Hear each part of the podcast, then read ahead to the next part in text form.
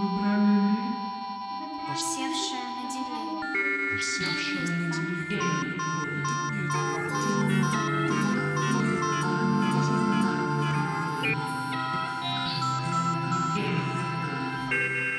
Облако речи. Подкаст от издательства «Носорог». Мы читаем и обсуждаем тексты и слушаем, как их читают другие. Здравствуйте. Это новый выпуск подкаста «Облако речи» от издательства «Носорог». И сегодня у нас в гостях Лев Аборин, поэт, литературный критик и литературовед. Лев, здравствуйте. Здравствуйте, друзья. А Сегодня я хотел поговорить о разных ваших проектах, Лев, э, включая и э, э, НЛО, культура повседневности, и речь о полке, и о между строк, и, конечно, о вашей собственной поэзии. Но хотел я начать э, с того, э, что, э, насколько я знаю, вы э, с 22 года э, переезжали э, несколько раз. Вот вы были в Армении, сейчас вы находитесь э, в Соединенных Штатах э, Америки. И это такая э, смена контекстов. Э, и насколько я знаю вашу критическую деятельность, э, для вас всегда важно было э, охватывать э, различные пласты литературы, не только русскоязычные, но и делать вот какие-то э, подборки из э, того, что происходит в литературе в мире.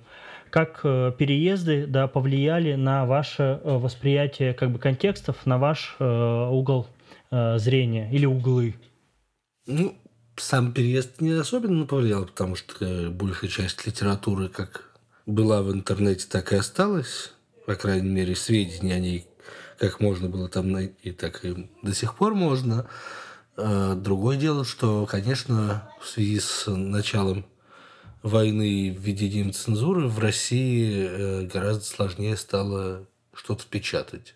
Это накладывает э, какие-то не самые приятные ограничения на критика или на любого публициста, который хочет продолжать печататься в российских изданиях. И это вызывает самые разные вопросы про самоцензуру и тому подобные неприятные вопросы.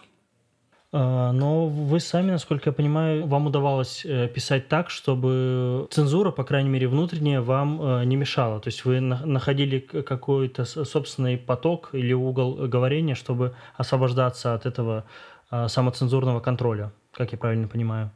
Ну, я надеюсь, что это так, но я не могу за это отвечать, так сказать, за то, как это видится со стороны. Я надеюсь, что это так изнутри.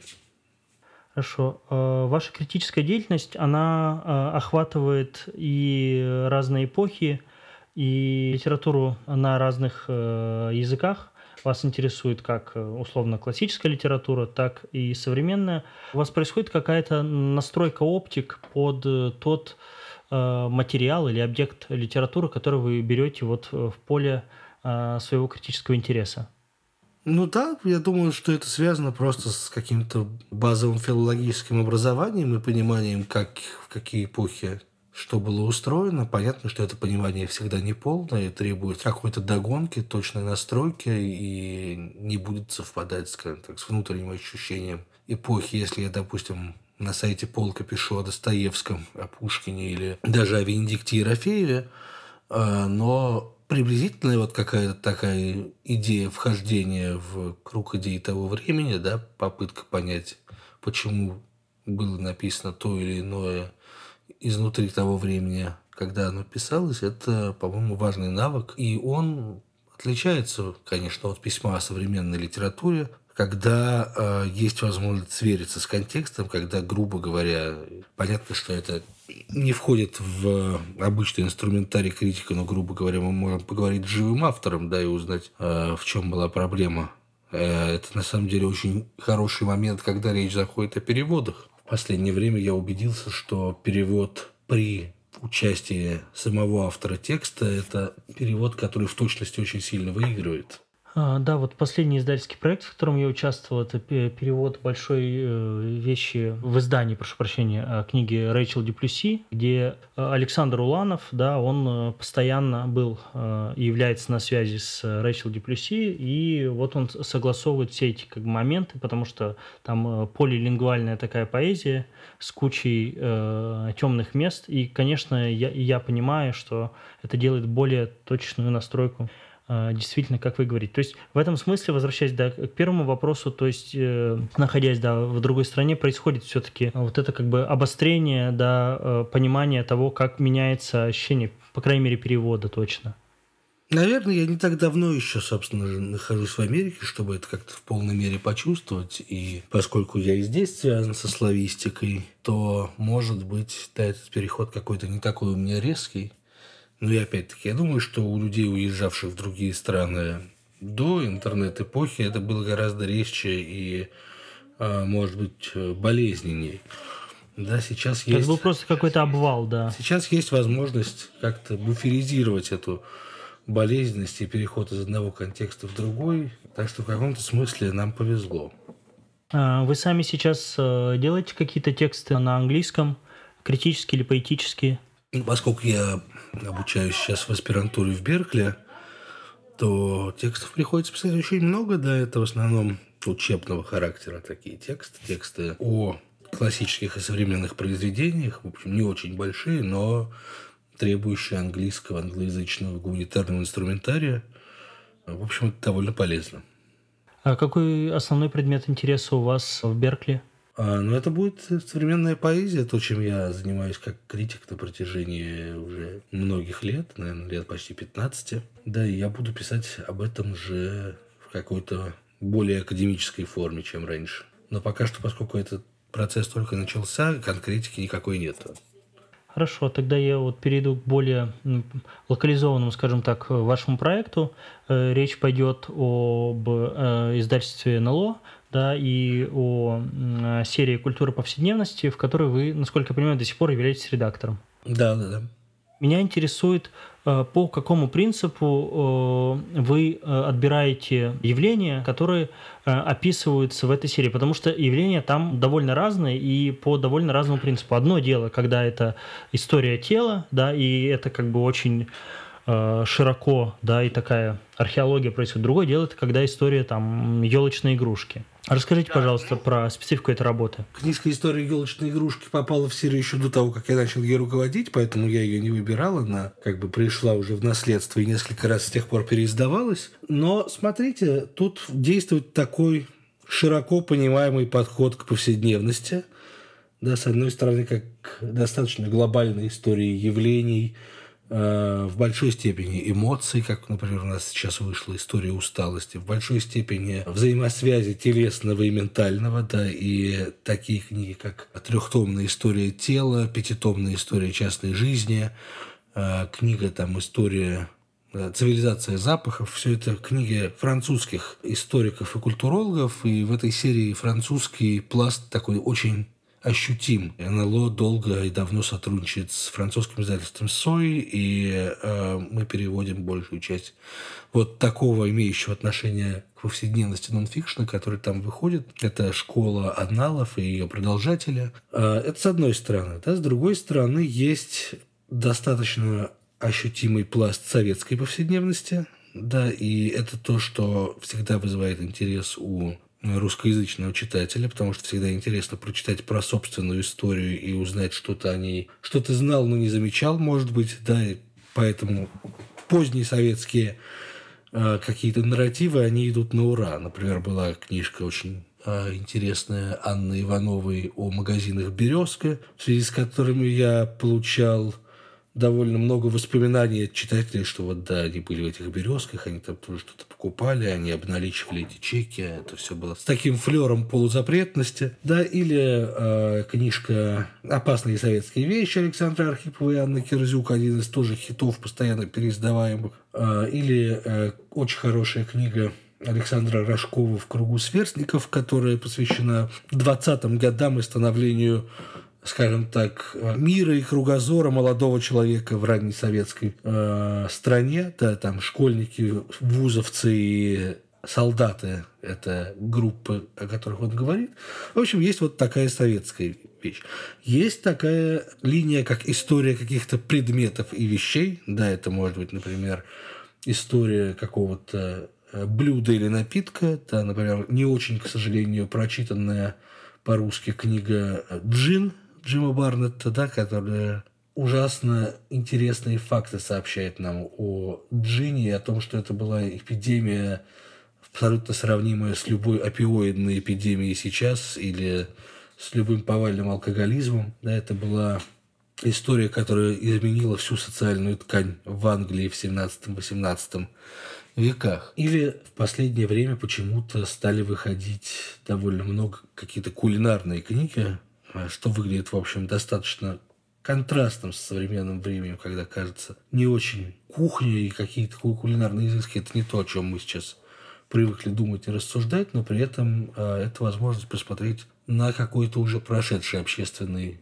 и исторический период. В частности, это книга Ольги и Павла Сюткиных «Русская кухня», которая посвящена тому, существовала ли эта кухня в том виде, в котором она была сконструирована разными поваренными книгами, или на самом деле существовало что-то вполне другое и объединяемое э, самыми разными традициями и не имеющее строгой географической привязки вот именно к контуру российского государства на карте, да, или это книжка Виталия Задворного о французской кухне в русской литературе, показывающая, насколько на самом деле русская культура обязана вот всем этим приемам, усвоенным из французского постоянного дискурса публичной жизни, часто публичной жизни, да, когда какой-нибудь званый обед с блюдами становится, соответственно, предметом для обсуждения, в него уже вплетаются какие-то другие разговоры. В общем, про то, каким образом кухня становится тем, что называется социальной смазкой. Да, и поэтому очень интересно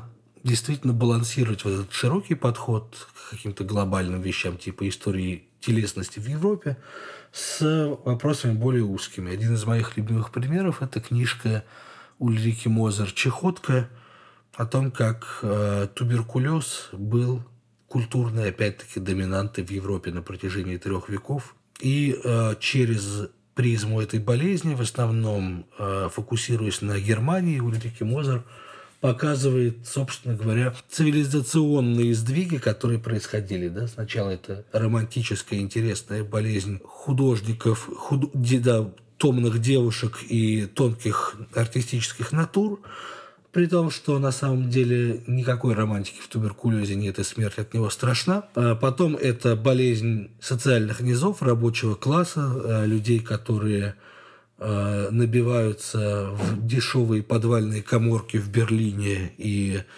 влачат там очень несчастное существование.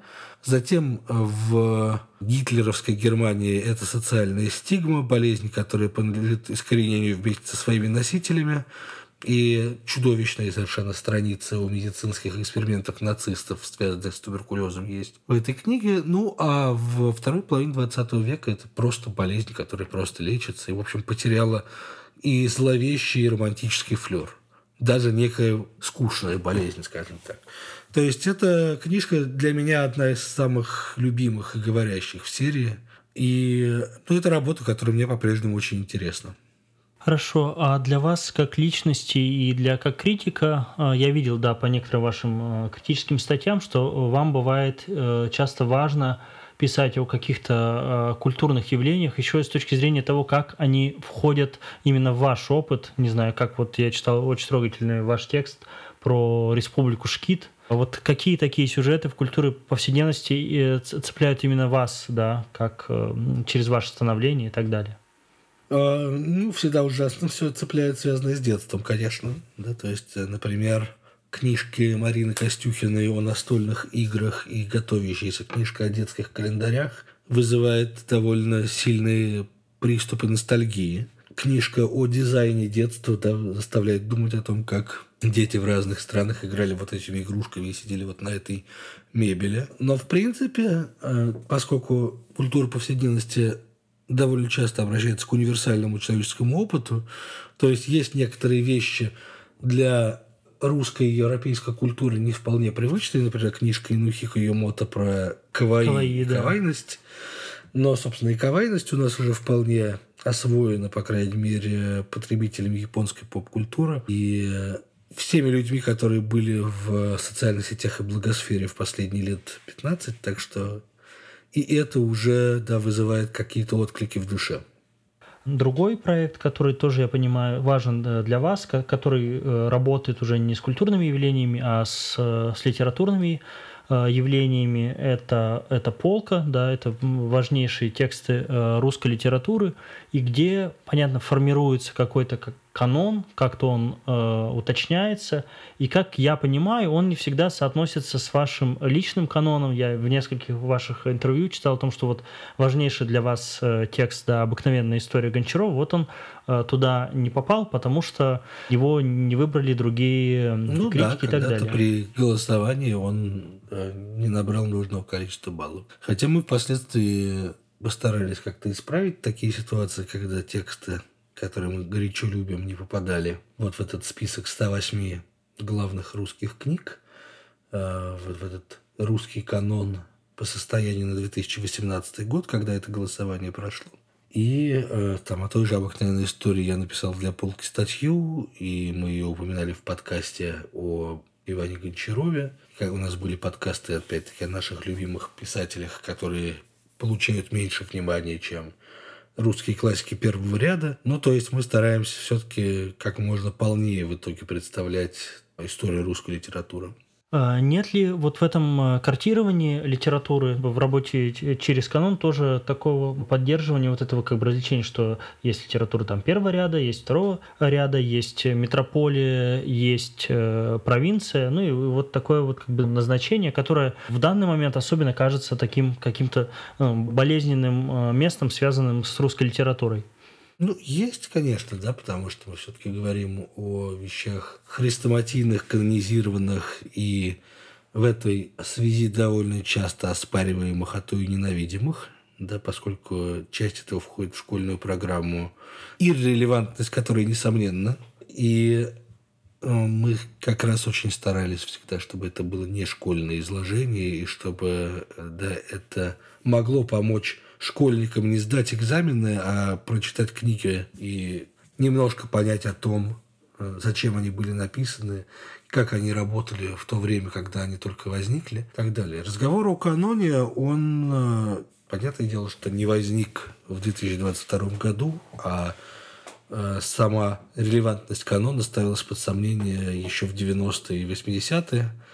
Когда-то мы в полке ездили в Нижний Новгород, и там была целая дискуссия на эту тему, в частности, с привлечением, с одной стороны, известной книги Гарольда Блума «Западный канон», а с другой стороны, текстов э, людей, которые именно западный канон пытаются переосмыслить, а то и отвергнуть. Да, например, там это Вьет Хангуин, который предлагает вместо следования Гарольду Блуму признать, что, во-первых, канон вещь флюидная, может меняться, во-вторых, э, человеческая память, по крайней мере, современного человека, да и его структура внимания так устроена, что вполне может человек признать, что помимо европейской литературы существует азиатская. Да? Вполне может человек прочитать японскую или вьетнамскую или китайскую книгу, какую-нибудь классическую или не классическую, и сознаться, что она его обогатила э, не меньше, чем э, Лев Толстой или Генрик Ипсон.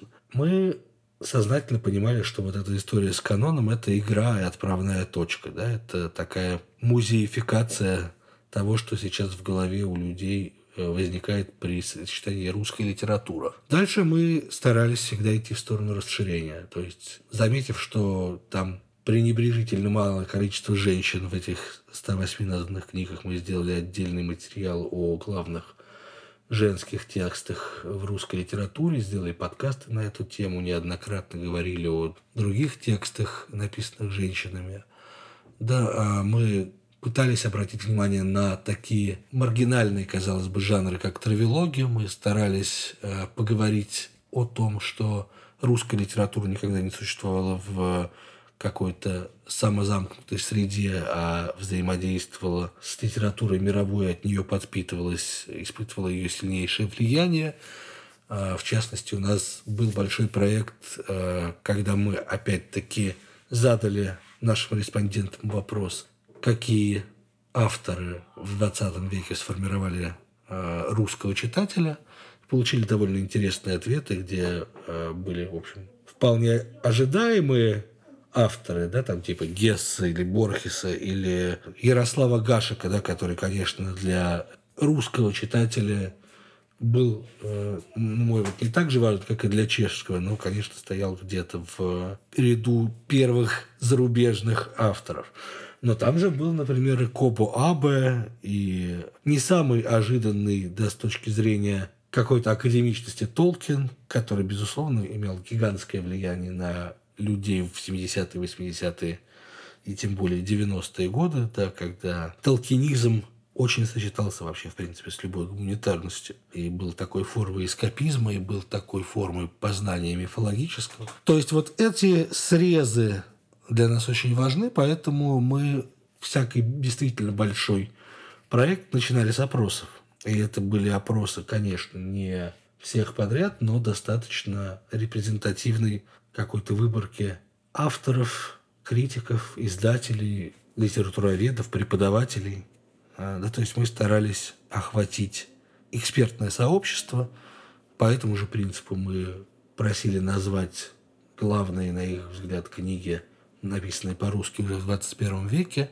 По этому же принципу мы э, старались поговорить о детских книгах и не очень, я боюсь, прочитанный вот этот блок материалов о детском чтении на самом деле был ужасно интересной работой, для которых мы привлекли в том числе именно специалистов по детской литературе 19 э, и 20 веков, в том числе совсем забытой сейчас. Да, то есть мы говорили о каких-то журналах вроде «Семья и школа» или еще каких-то журналах, которые в 20 веке были совершенно задвинуты в историю благодаря таким ярким вещам, как Маршаковский и Абариутский Чиш и Ёж, как-то пионер и костер, как уже поздний советский и постсоветский трамвай. Да, несмотря на все это, и до этого в России была важная детская журнальная традиция.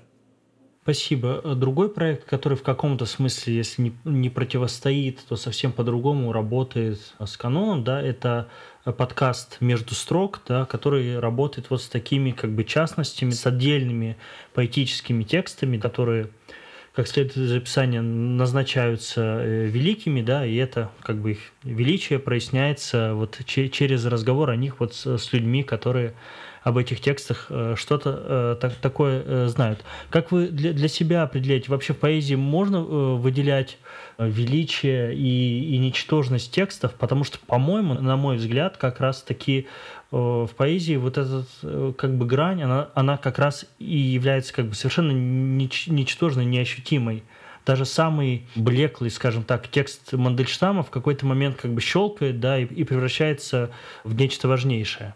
Да, и, конечно, каждый раз мы, когда думаем о том, какой текст взять для подкаста «Между строк», а это тоже один из проектов полки, а, мы исходим из того, что нашему собеседнику есть что рассказать об этом тексте, есть объяснить, почему для него этот текст великий.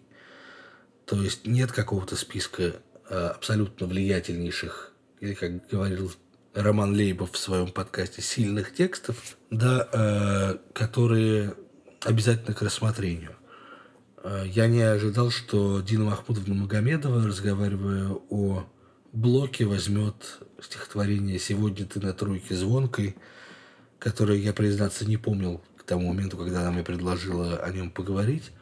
И у нее получился рассказ о том, как в этом стихотворении высвечивается весь комплекс мыслей и образных каких-то структур у Блока, да, связанных со светом и тьмой, или связанных с отчаянием и надеждой, или связанных с его диалогом с Андреем Белым. Да, то есть вот выяснилось, что этот текст может стать такой призмой. Поэтому слово «великий», он, конечно, оно довольно условное.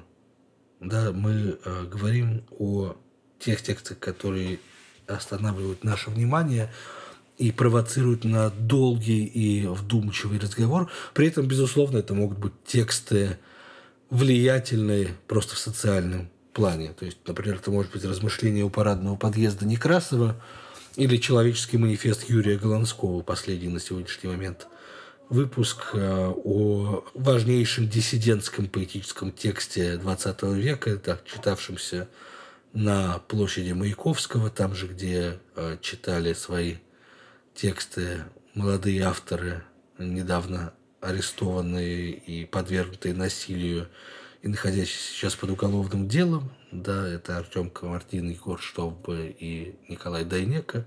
И, конечно, хотелось их тоже назвать в этом разговоре просто в качестве жеста солидарности и сказать, что вот эта традиция площадной в хорошем смысле поэзии не прерывалась.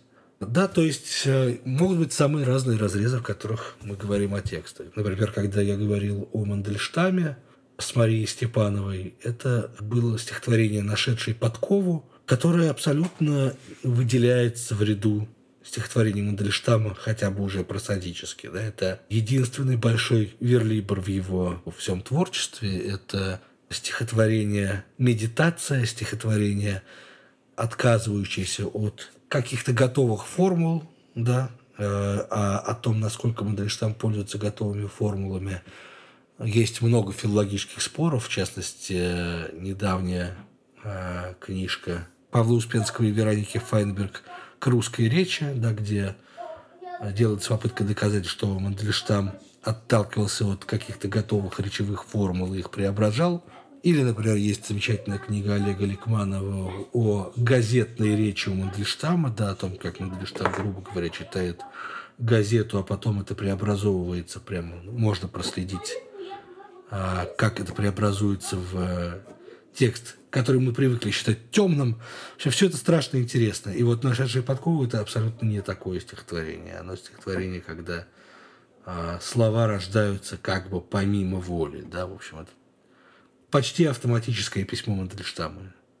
Но при этом там есть подзаголовок «Пиндарический отрывок». Пиндарический отрывок, да, он отсылает к целому пласту адической речи, да, и когда мы говорили с Марией, конечно, мы обсуждали, каким образом Пиндер вообще важен для русской поэзии, пиндарическая ода в ее оппозиции к грацианской тоже там упоминалась, но это именно отрывок, да, это не готовая ода, это еще и связано с тем, что Пиндер до нас дошел в отрывках весьма фрагментарно. Область ваших интересов, о которой я хотел э, поговорить, но которая, насколько я понимаю, э, связана да, и с вашим интересом к культуре повседневности, и с э, работой с каноном, и с поэтическими текстами. Это, собственно, ваши да, э, поэтические тексты, э, которые да, умудряются работать и с частным, и с какой-то, да, скажем так, затемненной э, речью, да, и что-то выхватывать из каких-то современных, да, повседневных, сиюминутных э, явлений, и вы переключаетесь между этим очень легко, да, э, сбегание по ступенькам и подъем по регистрам речи, да, происходит очень э, незаметно. Э, расскажите, пожалуйста, про вот эти вот э, вспышки, связанные с возникновением этих текстов. А, в смысле, каким образом они появляются? А, да, какие-то, может быть, общие принципы. А, ну тут всегда два способа их появления, что ли. Да? С одной стороны, они бывают, что вызревают вокруг какого-то костяка слов или созвучий, да, то есть вокруг какого-то образа, от которого хочется продолжать разговор. А бывает, что они возникают моментально, приблизительно за 5-10 минут. Да, и, как мне кажется, потом одни от других отличить нельзя. Но я при этом всегда внутренне знаю, какой из них как возникло.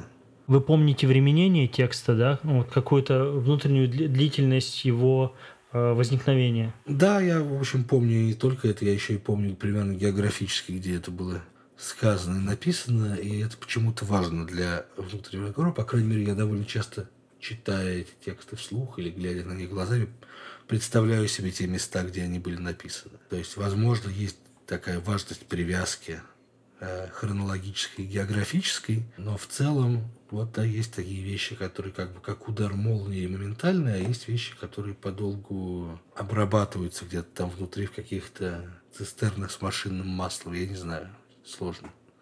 А могли бы вы что-то прочитать из новых текстов или из текстов, которые вошли вот в вашу новейшую книгу «Ледники»? Давайте я прочитаю, не знаю, сколько, два-три стихотворения. Можно чуть больше, если время позволяет. Ну, давайте я прочту что-то из «Ледников», да, и еще что-то из «После ледников», потому что немножко уже было написано с тех пор. Таящийся слог. Я побываю здесь, но тебя здесь не будет, ты тающий, ускользающий. Диссипация, скажет физик, но это сип. Скрылся с места криминалист, только это смесь. Выхлопные газы захлопают, загогочут, в горле защиплют. Но это взвесь, на пробу взятая и отринутая. Немного тяжело и грустно водить, не встречая слога. Все же я побываю здесь. Ласточки вырабатывают ресурсы, летят к нам все не на перезарядку. Как тебе такое, Илон? Заткнись, мудак, мы земляные, запомни, земля, земля. Родня самых медленных субмарин. Терпим береговушек в порту приписки, некуда плыть, а и было бы, мы разучились, бы бы мы, так что крепче держись за экран. За иллюминатор, изливающий в наши норы котировки из безразличного мира — Поток из красивых стрелок и знаков, и красивый ночник убаюкивает, и красиво поют в Инстаграме, и красивая Граймс светит беременным животом. Страшно принадлежать к породе требующих любви, взыскивать ее окровавленными губами, нетерпеливо смаргивать с глаз красную поволоку. Страшные горькие сроки отсчитывать и писать бумажные письма, чувствовать церкви пустыми пространствами прихотливого выреза, видеть, как строится антимраморная карьера.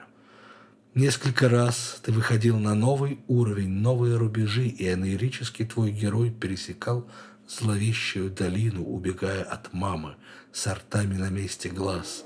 Интерпеляция as it is. В будущем – там руины в последних усилиях генераторов дыма и бег в неподходящих сандалиях все приближает, все отдаляет патент на благородство. Двадцать лет мусолили, но все же в голубых вагончиках метро получилось въехать в Муссолини. Пыль на перелатанной одежде, от нее в глазах серо. Это моль прикрытия кошенили – я обрубок музыки, я брубик в легких сапогах не по размеру. Над водою стикса слышен звон автоматов по размену. Так, и давайте что-нибудь еще новое достаточно. Мне удавалось проникнуть в толщу, не создавая кругов на поверхности, не возмущая течение, и самые важные рыбы не замечали промелька – но затем им удавался немыслимый ранее выверт, непредусмотренный траектории поворот. Может быть, это кого-то подвинуло ближе к крючку, завело в такие молекулярные области, что потом на него глазели, как на забаву, трагически вмерзшую в лед. Может быть, чьи-то пути пересеклись и сгустились в подводную тучу, выпавшую икрой. Не знаю. Я стремился прочесть колею следов, оставленных вожделенными учителями, нейтрино, монадами, дхармами, был потоком внутри потоков, был недостаточно скор, но зря я видел песчинки, тьму ила, придонный ссор, выпуклости пещерки. Кто-то брал их и положил на место. Кто-то здесь побывал до меня. Спасибо. В ваших текстах, э, как правило, такое изобилие и извилистость до предметного ряда того, какие превращения э, вещей происходят. И это, по-моему, интересно соотносится с тем, что вы говорили, что для вас очень важно, я не знаю, как для критика или для поэта, я не помню, к сожалению, контекст, бессубъектная поэзия. Вот что для вас такое вот этот самый э, бессубъект, да? Просто ли это какая-то освобожденная оптика наблюдения за переливом вещей или явлений, или что-то другое? Это освобожденная оптика, да, и оптика при этом, конечно, безусловно, накладывающая свои оптические обстоятельства. Да, то есть, грубо говоря, это самоустранившийся субъект, продолжающий наблюдение. Хотя, как вы могли видеть, субъектность в моих последних стихах все-таки присутствует вполне себе. И вообще бессубъектная лирика, да, казавшаяся магистральной еще несколько лет назад, по крайней мере, наиболее интересным из того, что происходило в русской поэзии, э, ну, подвинулась немножко, что ли, да, и стала в ряду других техник, э, в том числе э, возрождение поэзии прямого конфессионального высказывания, которое в связи с политическими функциями поэзии, безусловно, работает доходчивее, чем бессубъектная лирика. Хотя мы знаем контрпримеры, и тут легко вспомнить, например, последнюю книгу Алексея Порвина, который, этот- которой вы писали, да. который этот свой метод прекрасно применяет к текущей политической ситуации. Мне важна какая-то исследовательская, что ли, этика, которую я, например, встречаю всегда в стихах Михаила Еремина, одного из важнейших для меня поэтов последних десятилетий. И в то же время какой-то, что ли, стоический, этический момент, да, придаваемый этому, да, момент вполне в физическом смысле, придаваемый этому исследованию. И здесь я уже обращаюсь, например, к опыту Михаила Айзенберга, который согласился написать короткий отзыв на обложку книжки «Ледники», за что я ему очень благодарен. И вот сочетание этих двух векторов, оно требует, конечно, какой-то известной холодности, возведенной в принцип. Да, то есть э, это не то, что было бы доступно конфессиональному регистру, но может быть связано с тем, что я, в принципе, не очень готов рассказывать какие-то вещи, которые обычно рассказывают конфессиональные поэты. А, И говоря о вашей вот новейшей книге, я хотел сказать, что у меня от нее возникло такое многоякое ощущение, что да, я вижу, что в ней, как в предыдущих ваших книгах, есть избыток и неустанное движение, и при этом есть говорение о том, что происходит, и есть как будто какое-то руинирование. Я, я вижу, что пишущий ощущает разрушение как бы мира, но при этом э, сохраняет множество как бы объектов, которые он успевает заметить руинирующимися. И при этом я вижу, что действительно все это поддерживается каким-то общим как бы с- стоицизмом. Ваши тексты никогда не доходят до такого упадка, до какой-то негации и э, какого-то уныния. Ну да, ну да. Может быть, доходит, но это знаю только я. Да, может быть так. То есть, в каком-то смысле, может быть, да, текст не должен помогать читателю умереть, грубо говоря. Ну вот на этой непомощи умереть, я думаю, мы и закончим в таком подвисшем состоянии наш выпуск. Лев, спасибо Спасибо вам. большое. Спасибо, спасибо большое за разговор. за разговор. Ужасно рад вас слышать. Спасибо большое. Всего вам доброго. Спасибо, что нас слушали. До свидания.